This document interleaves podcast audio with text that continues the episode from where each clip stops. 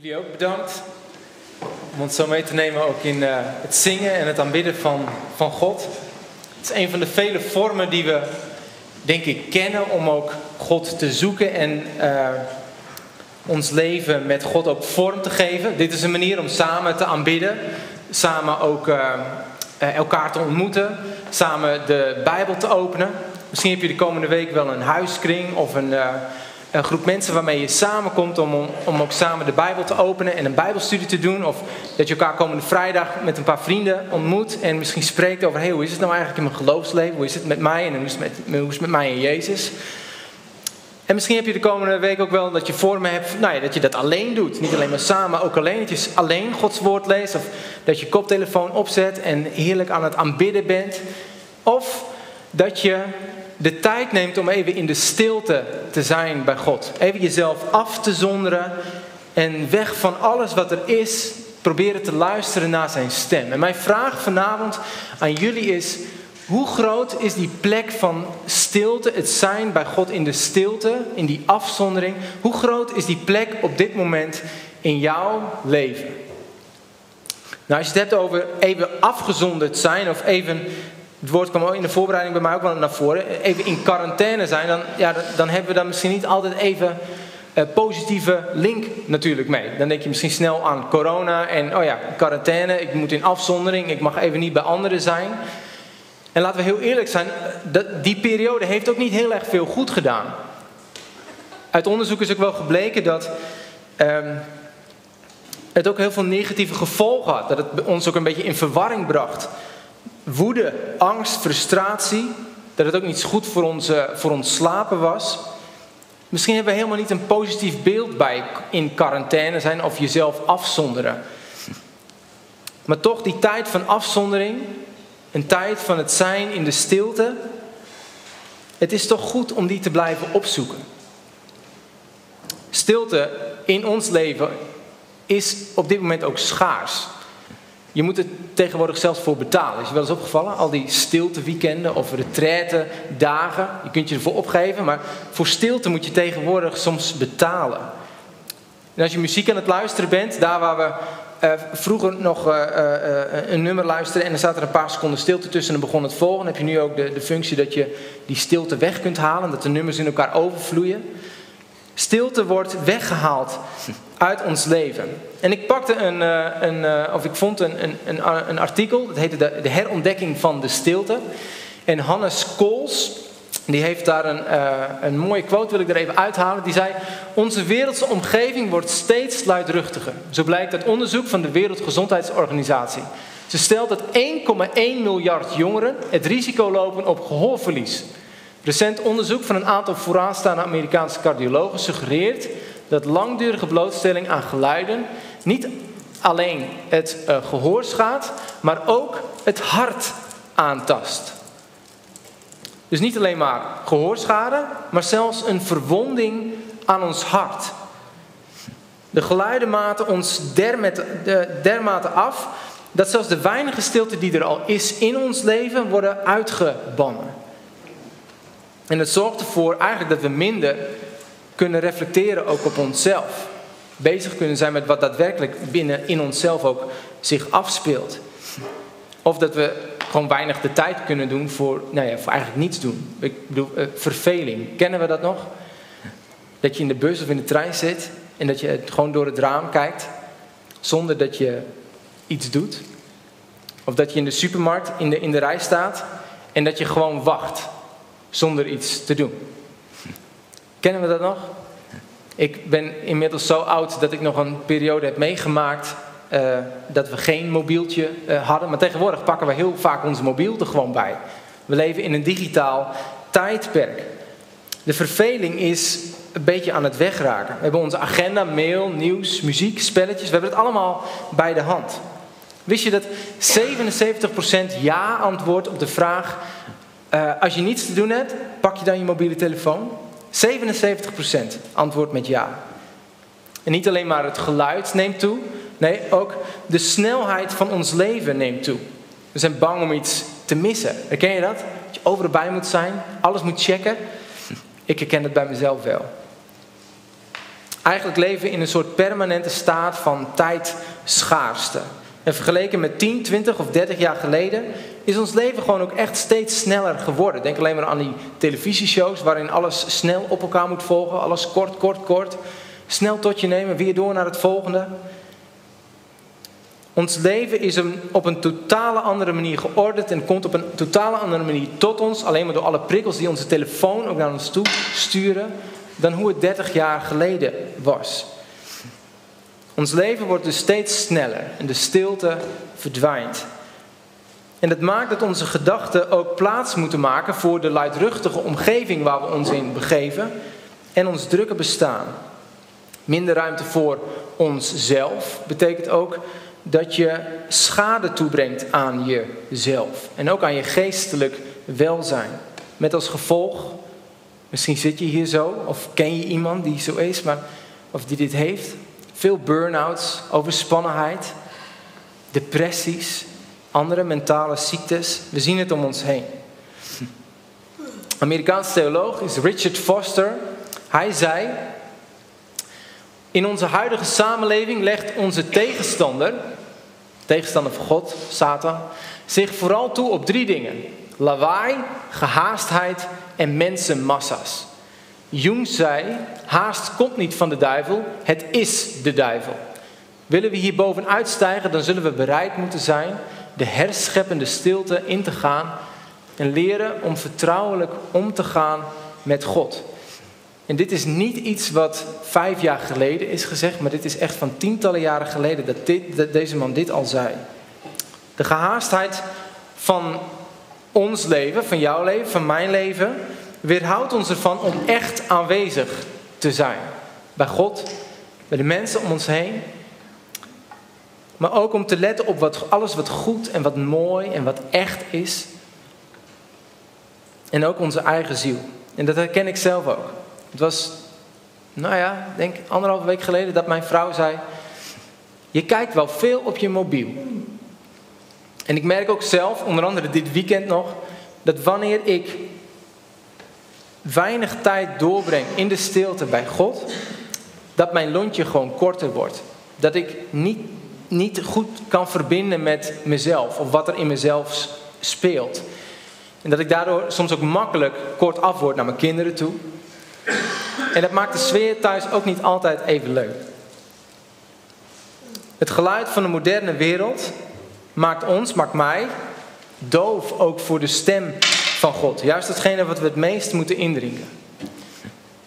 En ik vind het altijd interessant om te lezen over mannen, vrouwen die dicht met God leven. En eentje van die mensen is een, uh, iemand die in Rusland leefde, een hele tijd geleden. Dat was Serafim van Sarov. En die zei dat de ziel, de, uh, de ziel is onsterfelijk en daarom moeten we meer zorg hebben voor onze ziel dan voor ons lichaam. Maar ja, als je, eh, als je kijkt tenminste een beetje op Instagram en social media, we brengen heel veel tijd door in de sportschool. Uh, uh, hardlopen is belangrijk, hobby's, andere zaken, dingen waar we onze tijd aan besteden. In, in wat voor verhouding staat dat tot de tijd die we ook met God doorbrengen? En er zijn onder andere ook als de mens van binnen Jezus ontmoet, wordt zijn denken helder en verdwijnen aardse gedachten. Dat is wat Jezus doet als je in zijn aanwezigheid bent. Het andere deel hey, uh, hij roept ons terug naar zijn aanwezigheid. Dat is wat Jezus vanavond ook, nou ja, je toe uitnodigt. Om te zijn in zijn aanwezigheid. Om al die aardse zaken, alles wat, alles wat ruis om ons heen is, of wat prikkelend op ons is, of ons wil beïnvloeden op hoe we zouden moeten leven, om dat weg te nemen en eigenlijk ons terug te roepen bij Hem. Maar hoe pakken we dit probleem nou eigenlijk aan? Is er een practice, is er een geestelijke oefening in het leven van Jezus te bemerken die ons hierbij kan helpen? Ja, die is er zeker. En dat is silence en solitude.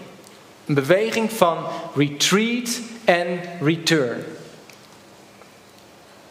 En ik wil je dit uitleggen en eigenlijk even meenemen naar um, het begin van Jezus zijn bediening. En dan lezen we in Matthäus 3, vers 13 tot 4, vers 1. Toen kwam Jezus vanuit Galilea naar de Jordaan om door Johannes gedoopt te worden.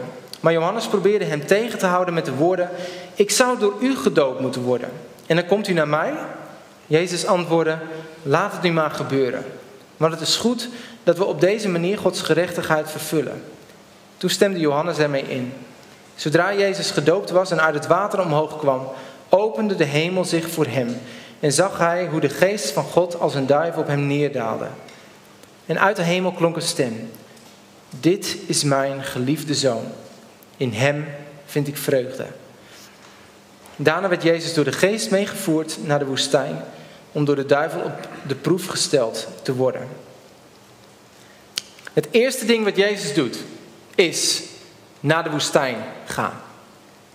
En daarvoor zien we dat Jezus gedoopt werd en dat het zijn hemelse vader is die vanuit de hemel zegt: Jij bent mijn geliefde zoon. In jou vind ik vreugde. Het is Jezus die zijn identiteit, zijn missie en roeping krijgt van zijn hemelse vader. En vervolgens, wat doet hij dan? Nou, hij roept zijn discipelen erbij en denkt, nou, die hebben we binnen. We gaan aan het werk, we gaan mensen genezen, we gaan demonen uitdrijven en we gaan het goede nieuws bekennen, bekendmaken. Nee, dat is niet wat Jezus doet. Jezus gaat eerst naar de woestijn. En de woestijn is een bijzondere plek. En bij de Joden roept dit verschillende dingen op. En het is goed om eventjes dit te benoemen. Aan de ene kant is de woestijn een plek van, ja, van, van dorheid, van doodsheid. Er is niks, zandvlakte. Maar aan de andere kant is het ook de plek waar God verschijnt aan het volk Israël. Het is een plek waar Israël heel veel intieme momenten met God heeft beleefd. En het is ook een plek, een voedingsbodem voor opstandelingen. dat klinkt misschien een beetje gek, maar het volk Israël is op verschillende manieren ook onderdrukt geweest. Door de Romeinen, door Perzië, door Assyrië. En als dan Israël in opstand kwam tegen de onderdrukker, dan was er altijd één leider en die ging terug naar de woestijn. En die verzamelde een groepje mensen en dan gingen ze bedenken hoe ze, dan, nou ja, hoe ze die onderdrukker weg konden krijgen. En dan kwamen ze vanuit de woestijn kwamen ze weer terug en dan werd er gevochten en dan, nou, vaak won Israël natuurlijk ook. Dus het is ook een startplek, de woestijn, van bevrijding. En in hoofdstuk 4, vers 1 lezen we het woordje woestijn. Dat is het Griekse woordje eremos. Kunnen we dat eens met elkaar zeggen? Eremos. Nu jullie? Eremos. Ja, heel goed. Mag je hierna weer vergeten. Maar het wordt hier vertaald met woestijn. Maar je kunt het ook vertalen met een onbewoonde plaats. Een eenzame plaats. Een, een, een plek die zorgt ook voor de nodige rust. En wat ik al zei is dat de woestijn ironisch genoeg ook een plek is waar Gods nou ja, uh, uh, aanwezigheid heel rijkelijk uh, is. En ook voorziening schenkt aan mensen die hem zoeken. Denk bijvoorbeeld aan Mozes die de berg Sinaï opgaat en daar verblijft en vervolgens de tien geboden ontvangt. Of Elia die in gevecht is met, uh, uh, met de, de, priesters van Baal en dan wint hij van al die priesters en dan moet hij vluchten omdat ze hem dood willen hebben. Dan vlucht hij de woestijn in om weer op krachten te komen. Om gewoon te eten, te drinken en te slapen. God zorgt daarin voor hem. Dus die eremos is een stille plek in je leven die ook echt nodig is. En ik zeg echt nodig, want Jezus deed het ook vader. Kijk maar. Als we kijken naar de volgende teksten, dan zie je dat nadat eigenlijk eh, Jezus in de synagoge had gesproken en verschillende mensen genezen had, in Lucas 4, vers 42 staat er dan, bij het aanbreken van de dag vertrok hij en hij ging naar een eenzame plaats, de Eremos. En nadat Jezus verschillende discipelen had geroepen en mensen had genezen, lezen we in Lucas 5, vers 16. Hij trok zich geregeld terug op eenzame plaatsen, eremos, om er te bidden. En na het horen van de dood van Johannes lezen we in Matthäus 14, vers 13. Toen Jezus hiervan hoorde, week hij per boot uit naar een afgelegen plaats waar hij alleen kon zijn. We zien bij Jezus in zijn leven als je de evangelie bestudeert, steeds een beweging van het zijn onder de mensen en een tijd van alleen zijn bij God. Een beweging van retreat en return. Eerst terugtrekken om vervolgens weer terug te komen. En hier in Matthäus 4, vers 1, wat we net hebben gelezen met elkaar, is het het eerste keer, het eerste moment dat het genoemd wordt. Het is de startplek van Jezus zijn ministry, van zijn missie. En dan gaat de woestijn in, 40 dagen, 40 nachten, niet eten. Wie heeft wel eens een dag gevast? Eén dag niet eten, ja. Wie heeft wel eens drie dagen gevast? Wie heeft wel eens een week of wie heeft tien dagen bidden en vasten? Heb je ook? Ja? Is die? Nee? Nee? als je, en moet je nagaan, als je 40 dagen niet hebt gegeten, dan zou je toch, daar word je niet heel sterk van, zou je denken, toch? Daar word je zwak van. Het is een plek van zwakheid. Maar bij Jezus is het niet een plek van zwakheid. Het is een plek waar hij juist op krachten komt. Waar hij op de top van zijn geestelijk kunnen is. Het zijn die plekken waar hij steeds terugkomt om weer kracht te ontvangen van zijn hemelse vader. Retreat en return. Voor Jezus was de woestijn een plek om op krachten te komen. De plek van rust met God, met zijn vader. Om te zijn in zijn aanwezigheid. Ik zei hij is daar 40 dagen, 40 nachten. En 40 is natuurlijk een bijzonder getal. In de Bijbel, die, die komt, als je de Bijbel wat meer leest, dan kom je dat getal wel vaker tegen. We kennen het van, het, van onszelf misschien uit de 40 dagen tijd. Maar 40 dagen was bijvoorbeeld ook de periode dat Noach in de, in de ark zat. Het is de 40 dagen dat Mozes, wat ik al zei, op de berg Sinaï is voordat hij de tien geboden ontving. Het was Jona die zei, over 40 dagen wordt Nineveh verwoest. En het is het volk Israël wat 40 jaar in de woestijn rondzwerft. 40 is een getal wat verband houdt met inkeer of voorbereiding. Het getal 40, quarantaine of jezelf afzonderen. Of gewoon ervoor kiezen om een tijdje in de stilte te zijn. Is een bijzondere periode waarin ruimte wordt gemaakt voor iets nieuws. En zo begon Jezus' bediening. Eerst de afzondering in om ruimte te maken voor wat nieuws, om op krachten te komen, retreat en dan return. Om onder de mensen aanwezig te zijn en zijn werk als Messias op te pakken. En ik neem je even mee naar de eerste dag in het leven van Jezus als Messias, als hij zijn bediening oppakt. Dat lezen we heel mooi in Marcus 1. En daar wordt beschreven dat Jezus wordt vroeg wakker. Hij gaat naar de synagoge toe om te preken. En uh, dan gaat hij vanuit de synagoge gaat hij naar uh, de schoonmoeder van Petrus. Die is ziek die geneest, uh, Jezus geneest deze vrouw. En vervolgens gaat hij het dorp in en dan geneest hij nog meer zieken. Hij drijft nog meer mensen, of demonen drijft hij uit die in mensen zitten. Dus een hele drukke, volle dag met heel veel, nou er gebeurt heel veel. Dus Jezus zal best wel moe zijn na zo'n dag. Dus dan denk je, nou, Jezus gaat s'avonds slapen, zet geen wekker, slaapt even rustig uit, bruncht met zijn leerlingen de volgende dag en denkt om 12 uur, nou, dan gaan we nu weer eens even verder. Dat is niet wat er staat. Als je leest, dan zie je dat uh, Jezus ervoor kiest om de volgende dag, om vroeg op te staan en eerst weer naar die eenzame plek te gaan, die plek van alleen zijn met zijn vader. Dus eerst 40 dagen en nachten alleen, dan één drukke dag en vervolgens weer terug naar die stille plek. Silence and solitude, die beweging van retreat en return.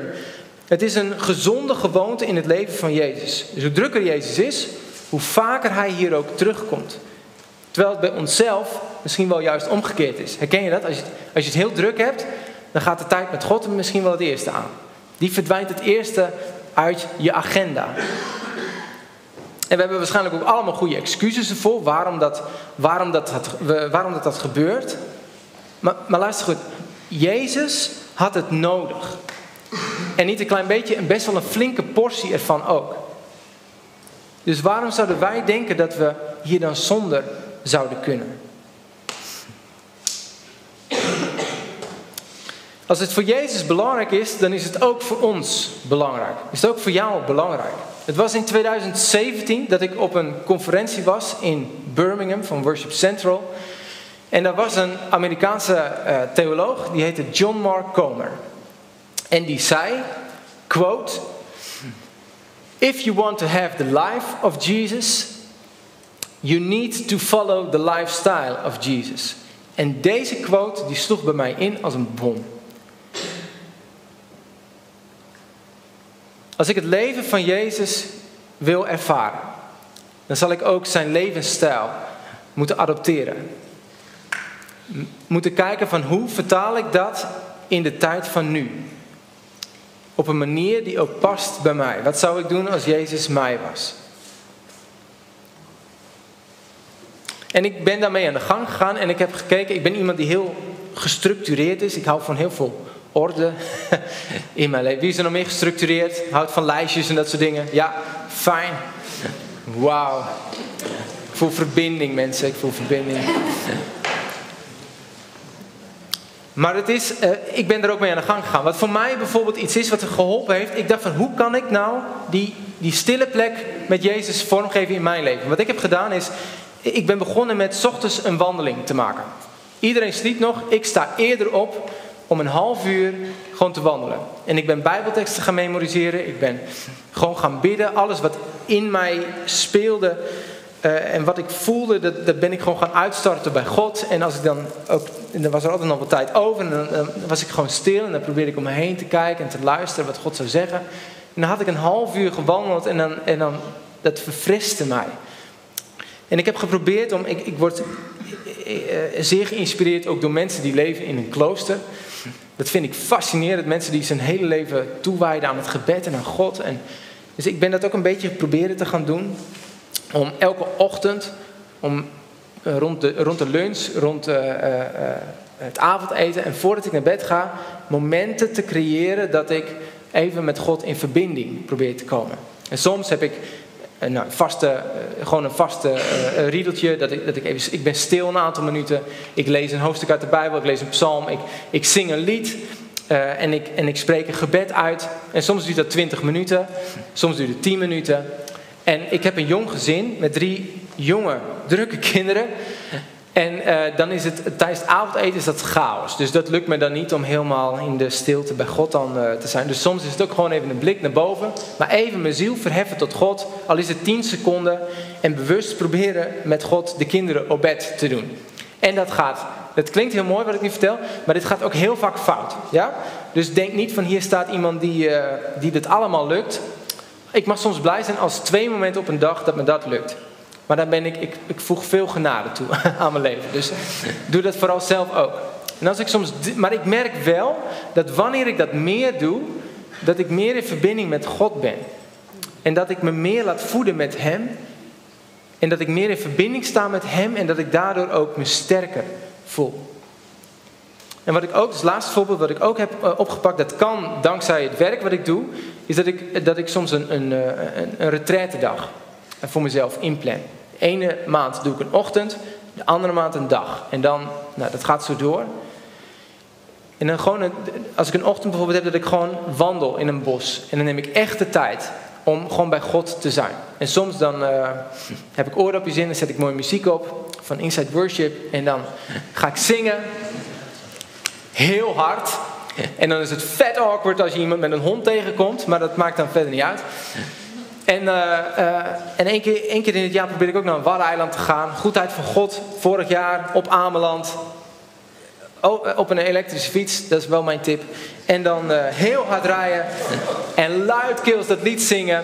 En dan gewoon lak hebben aan iedereen die je dan maar tegenkomt. Die horen dan ook van de goedheid van God. En, um, maar zo probeer ik, vallend en opstaan, struikelend, probeer ik mijn leven met Jezus vorm te geven. En wat voor mij helpt is een vaste plek. Een vaste plek creëren waar ik steeds weer terugkom. De vertrouwde plek. Vaste elementen. Lied, Bijbel, gebed, stilte. Vaste momenten op een dag. Want ik merk bij mezelf, als het niet vaste momenten zijn, dan is het ook moeilijk voor mij om daar terug te komen. En dan ver, verwatert het. Herken je dat? Dat die tijd met God soms verwatert. Dat het, dat het even niet lukt. Ik heb het zelfs in mijn, ik ben heel gestructureerd, ik heb het zelfs in mijn agenda gezet. Dus er komt een avondgebed, komt er aan, ping, komt er aan. Dat helpt mij dan, dan denk ik, oh ja, die vergeet ik weer. Maar dat zijn, en op internet zijn heel veel tools te vinden. Om te ontdekken wat bij jou past, om je leven met Jezus vorm te geven, om terug te keren bij die plek. In aanwezigheid met de Vader. Silence en solitude. Nog even een paar dingen over beide. Het eerste is silence, de stilte. Die kennen wij intern en extern. Externe geluiden om ons heen tot rust brengen, tot stilte brengen.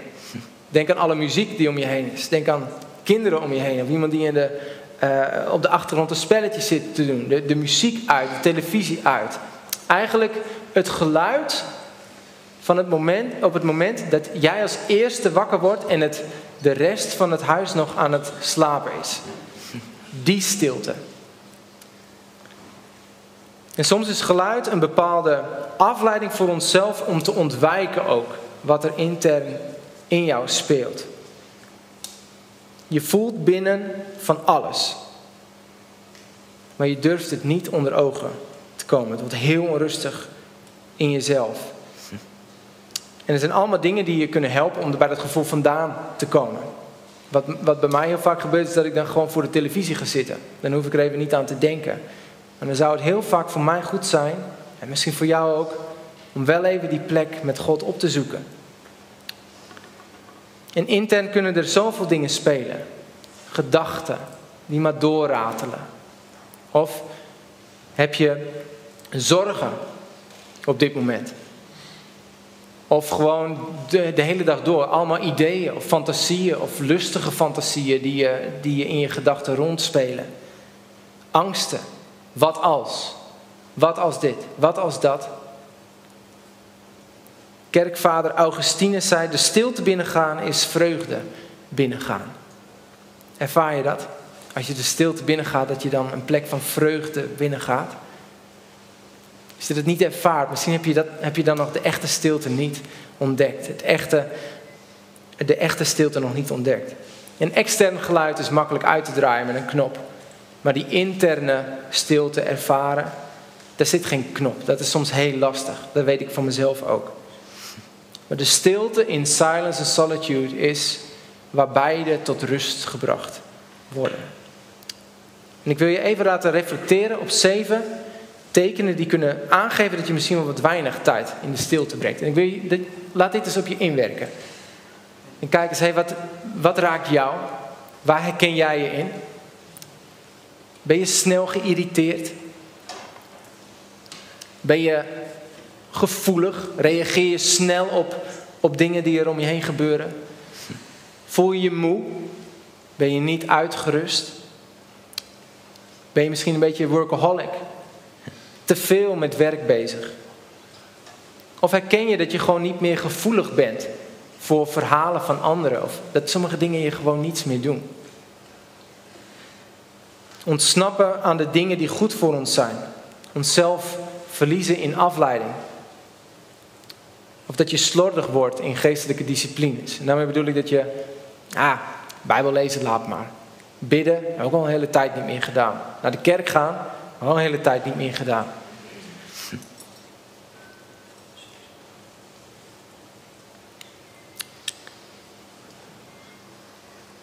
Dan over solitude. Het alleen zijn. Alleen zijn met God. Het betekent niet eenzaam zijn. Absoluut niet. Want solitude is een plek van bewust alleen zijn met God. Het is het verschil tussen het alleen zijn met God en het alleen zijn zonder God. En dat laatste is eigenlijk jezelf isoleren.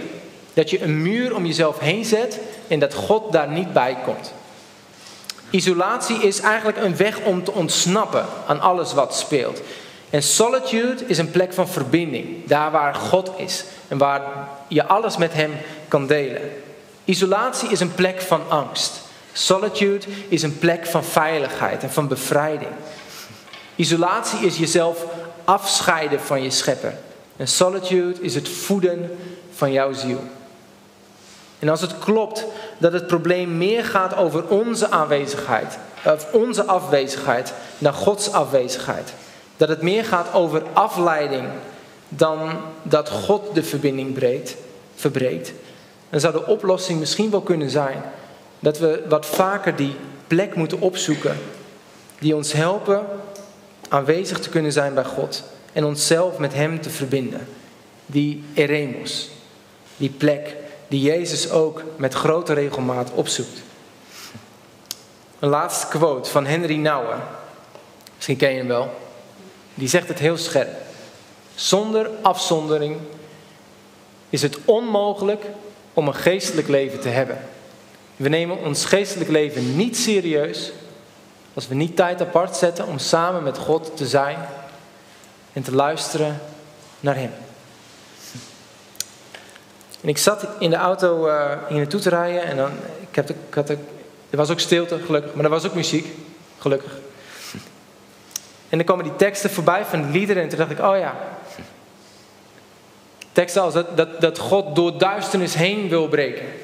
Dat God, we zongen het van mij ook, dat God die kettingen die je soms kunt voelen in je leven, dat hij, dat hij die wil afbreken. Dat zorgen die in je hart spelen, dat God daarbij wil zijn. En je wil helpen om daar doorheen te komen. Maar dat kan alleen maar gebeuren als we ook die stille plek opzoeken. Dat we ons geestelijk leven een impuls geven en die plek alleen met Hem ook opzoeken en deze dingen bespreekbaar maken met Hem. Het is een plek waar Jezus is, waar Hij ketenen wil wegdoen en waar Hij door met zijn licht die duisternis in ons leven weg wil halen. En het mooiste om te geven in een relatie, zul je vast herkennen als je vrienden hebt, of als je getrouwd bent of een relatie hebt, is tijd. Zo ook met God.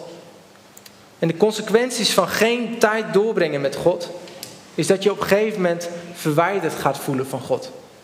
Misschien zit je hier wel en heb je het idee, ik, ik voel me helemaal niet zo verbonden met God. Of dat je gewoon heel snel hapsnap even iets tot je neemt. Even de tekst van de dag lezen, even snel een dingetje uit de Bijbel lezen. Of uh, snel even een lied zingen. Of even naar de kerk gaan, maar snel op je weg. Het is een soort McDonald's. Je krijgt wel wat binnen, maar het voedt je voor geen meter. Verwijderd van God, maar ook verwijderd van jezelf. Dat wat van binnen speelt. En we raken soms ook zicht kwijt op onze ware identiteit en roeping. Daar waar God over Jezus zegt: Dit is mijn geliefde zoon. In jou vind ik vreugde. Zo legt God ook een roeping op jouw leven. En een identiteit op jouw leven dat je een kind van Hem mag zijn. Een kind, je bent al voortbestemd en uitgekozen om een kind van Hem te zijn. Maar als we niet tijd genoeg doorbrengen in die stilte, vervaagt dat. Wanneer we terugkomen in die tijd met God en met Jezus, dan zal Hij onze ware identiteit blijven voeden. En ook ons, uh, dat, we, dat we het gaan herkennen en dat het steeds bij ons terugkomt. En daar ook van nature ook dan meer uit zullen gaan leven. Consequenties van geen tijd doorbrengen met God is ook het willen ontsnappen aan wat aangepakt moet worden bij onszelf. En we gaan voor een quick fix, een, even een wijntje drinken of een biertje drinken, Netflix, social media. Terwijl we eigenlijk onze tijd moeten geven aan God in gebed. En er is niks verkeerd. Ik heb gisteravond hadden we ook een hele drukke dag. En het is ook goed om even tijd om, te ontspannen. Dus toen hebben we ook nog, uh, hebben we ook nog even, ik heb samen met mijn vrouw ook even nog uh, televisie gekeken. Dus niks verkeerd met af en toe even lekker televisie kijken. Absoluut niet. Maar je weet wanneer je wegloopt voor datgene wat intens speelt. Wat goed is om te bespreken met God, de Vader. En je moet ook oppassen dat het normaal loopt. Dat je wegloopt voor die tijd met God. Het leiden van een oppervlakkig leven. En het alternatief is die plek van vrijheid. Die plek met Jezus. Het vinden van een plek voor silence en solitude. Misschien in een park hier in de omgeving. Hebben we dat in Nieuwbuinen? Nee, geen park in Nieuwbuinen. Oh, heren, help. Of gewoon thuis, dat je een ruimte hebt waar je terugkomt. Waar je even stil kan zijn. Of zoek het bos op. Of een ochtendroutine ontwikkelen. Neem de tijd om bij God te zijn. Of niet gelijk een uur, hè. Als, als, als je denkt van, er is ook geen lat. Jezus nodigt uit. Begin eens met een aantal minuten. of als je dat al doet, probeer het eens uit te bouwen naar tien minuten of naar een kwartier. Om te leren vertragen, om te ademen, om echt aanwezig te zijn, om te voelen wat er in ons afspeelt. De dankbaarheid, de vreugde, God die zijn vrede geeft, maar tegelijk ook het verdriet, de twijfel en de angsten die ook kunnen spelen in ons eigen leven. Die zijn er ook in dat soort momenten. Niet om het bij weg te lopen, maar om het onder ogen te komen. En het is de plek om dan ook, alternatief die plek van vrijheid, om Gods stem ook beter te leren verstaan, te midden van alle ruis die er om ons heen in ons leven is. En dan kom ik tot een afronding. Er zijn eigenlijk twee opties. Eén, of we negeren deze practice, deze geestelijke oefening, vertellen excuses waarom, we dit niet zou, waarom het niet zou lukken. En we leven een overvol leven en een emotioneel ongezond leven. En een geestelijk ongezond leven als we Henry Nouwen mogen geloven. Of, twee, we pakken deze practice op. En we ervaren het leven van Jezus in ons. We ervaren hoe Jezus leeft en werkt door ons heen. Door steeds weer die ontmoeting met Hem op te zoeken. De stille tijd met Jezus. Probeer het eens. Pak het weer op. Start veilig met een aantal minuten op een dag, wat ik al zei, om aanwezig te zijn bij God. En het beste leren we van heel veel mensen is gewoon aan het begin van de dag. Start goed. Vijf minuten. Misschien zelfs met een goede bak koffie. Helpt ook. Ja, wordt het aantrekkelijk van. en misschien op zondag misschien een beetje wat meer. Doe je twee bakken koffie. En als het goed doet, probeer het dus uit te bouwen. Naar, naar een kwartier of nog een aantal minuten. Of een retraite ochtend. Of zet eens een dag in het jaar apart of een weekend. Jezus zegt zelf in Johannes 15: Als iemand in mij blijft en ik in hem, dan zal hij veel vrucht dragen. En de grootheid van mijn Vader wordt zichtbaar als jullie veel vrucht dragen en mijn leerlingen zijn. Psalm 1: Wie de weg van de Heer kiest, zal zijn als een boom, geplant als stromend water. Op tijd draagt hij vrucht, zijn bladeren verdorren niet. En alles wat hij doet, komt tot bloei. niet voor onszelf, want de, de bladeren van de bomen bieden schaduw voor anderen. De vrucht die de bomen geeft, is voedsel voor de ander. Zoals wij ook vrucht leren dragen vanuit het zijn in de aanwezigheid met God, dan zullen wij ook tot zegen zijn voor de mensen om ons heen. Net zoals dat Jezus tot zegen was, tot enorme grote zegen voor iedereen op deze wereld. Ik wil met jullie eigenlijk nu even een tijd van stilte ingaan. Samen bidden. En de Heilige Geest ook uitnodigen om daarin ook tot jou te spreken. En misschien hoor je helemaal niks. Dat is niet erg. Want denk niet dat het van dit moment afhangt. Dus als je niks hoort, dat je het dan fout doet. Dat is niet zo. Wat ik wel geloof, is dat Jezus ernaar verlangt om je te ontmoeten. En dat Jezus je ook uit wil nodigen tot iets. En dat is voor iedereen weer wat anders. De vraag is, waartoe nodigt Jezus jou vanavond uit? Ik wil je vragen om samen met mij te bidden. Zullen we dat doen? Vader, dank u wel dat u hier bent. Jezus, dat u hier bent. En Heilige Geest, dat u hier bent. Wij eren u, drie ene God, zoals we net zongen. Prijs de Vader, prijs de Zoon en prijs de Geest die in ons woont. En wij bidden heel simpel. Kom, Heilige Geest. Op dit moment. In ons hart. Kom, Heilige Geest. En wat ik al zei, ik geloof dat Jezus ons uitnodigt. En dat is voor iedereen weer wat anders.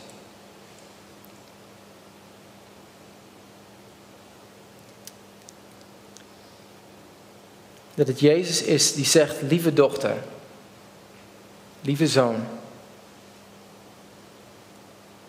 ik wil heel graag dicht bij je komen in alles wat speelt. Maar waarom laat je me niet toe? Wat is het wat zo lastig voor je is om bij me te zijn?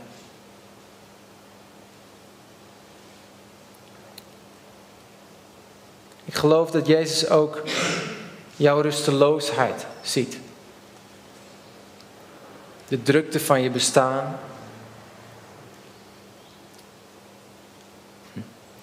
En dat Jezus tegen jou wil zeggen: zet je hoop op mij. Richt je op mij. Ik wil je rust. En ik wil je vrede geven. In die zorgen die er zijn. En ik zie je zorgen. Ik zie je angst. Ik weet dat je er tegenop zit. Proces waarin je zit. Die emoties die in je spelen. Diepe woede die soms in je kan zitten. Ik zie het. Mag ik naast je staan? Wil je het met me delen?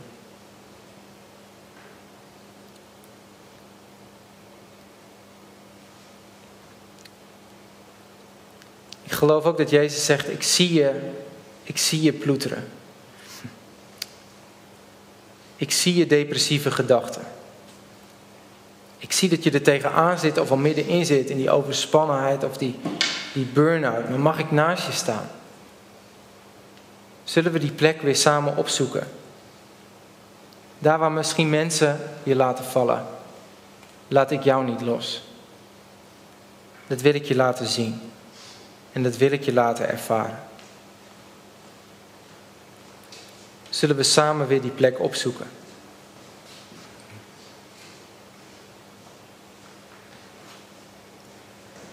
Ik geloof ook dat Jezus zegt: Weet je nog? Die plek van vroeger, waar we elkaar zo vaak zagen. Zo vaak tijd doorbrachten. Van die dichte contactmomenten met elkaar. En dat Jezus je ook wil uitnodigen om die weer op te zoeken.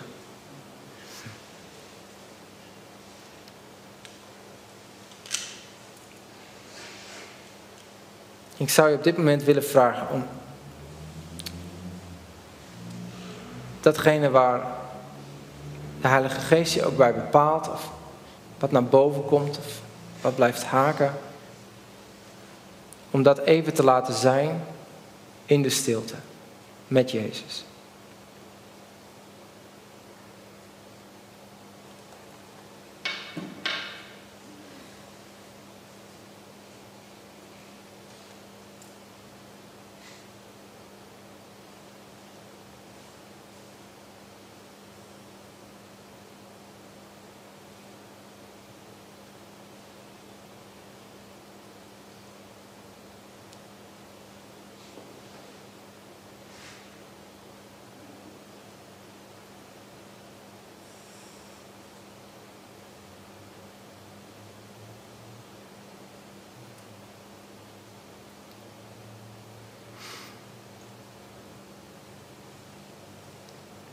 En Jezus, we danken u dat u niet loslaat, dat u ons vasthoudt en dat u altijd weer opnieuw met ons wil beginnen.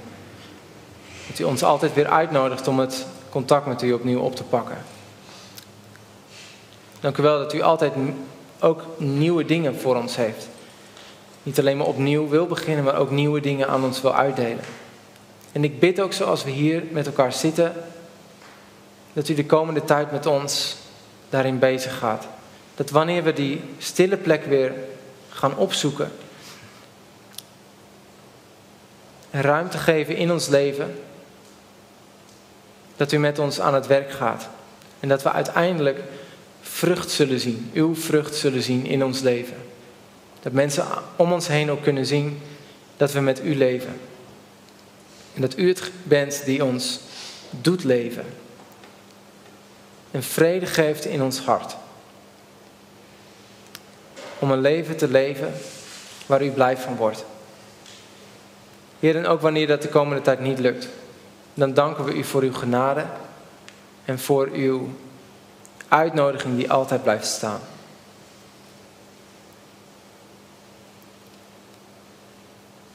Dat u altijd weer met ons kunt beginnen. Daar danken wij u voor, Jezus. In uw naam. Amen. Amen. Ik wil de band vragen om te komen. En ik wil jullie vragen om misschien even snel met pen en papier even iets op te schrijven. Of in je mobieltje te tikken. Wat, wat God misschien heeft gezegd. Gewoon in dit moment net. Als je denkt van hé, hey, dit is wat God eventjes liet zien. Of dit is wat hij even bij me liet landen. Schrijf het even op. Zodat je de komende week er ook mee aan de slag kunt. En dat je mag uitzien naar vrucht.